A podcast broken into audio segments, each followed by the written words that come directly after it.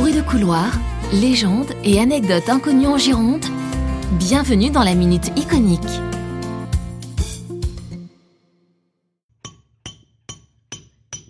Je suis Bernard. On n'entend que moi à l'abbaye de la Sauve Majeure.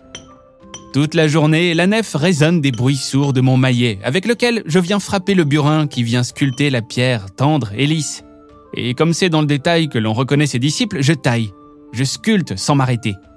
Personnages bibliques, aux draperies soignées, feuillages stylisés, monstres ou sirènes, aucun chapiteau ne me résiste. Je suis le chef atelier sculpteur de l'abbaye. J'ai quand même été aidé par deux compagnons sculpteurs. Du talent, ils en ont, mais après quelques essais ici, je les ai envoyés sculpter d'autres frontons. Qu'ils aillent tailler plus loin. Après tout, copier mon style ne fait qu'accroître ma renommée. On parle même du style de la sauve. Voilà 30 ans que Gérard de Corbie est au ciel, paix à son âme. Et s'il avait entendu tout ce raffut, avec ses fortes migraines, jamais je n'aurais pu réaliser autant de scènes et devenir ce que je suis. Car si c'est lui, le fondateur de l'abbaye, c'est moi, Bernard, le sculpteur languedocien que l'on vient consulter. Et à présent, on vient de loin. Il paraît que dans tous les véchés, on m'appelle le maître de la sauve.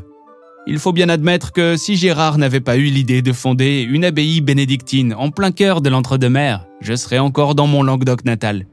Ici, au départ, il n'y avait rien, qu'une immense forêt et une petite chapelle de terre. Aujourd'hui, en 1126, grâce à Gérard, il y a 300 moines, avec à leur tête l'abbé Pierre Ier d'Amboise. Il vient de demander au pape la canonisation de Gérard. Tous les matins et tous les soirs, nous autres sculpteurs les entendrons prier avec les pèlerins en partance pour Saint Jacques de Compostelle. Pour qu'un jour prochain, ce ne soit plus Gérard de Corbie, mais Saint Gérard.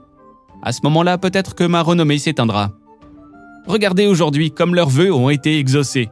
Non seulement Gérard est devenu saint, mais l'abbaye est inscrite sur la liste du patrimoine mondial de l'UNESCO, au titre des chemins de Saint-Jacques de Compostelle de France.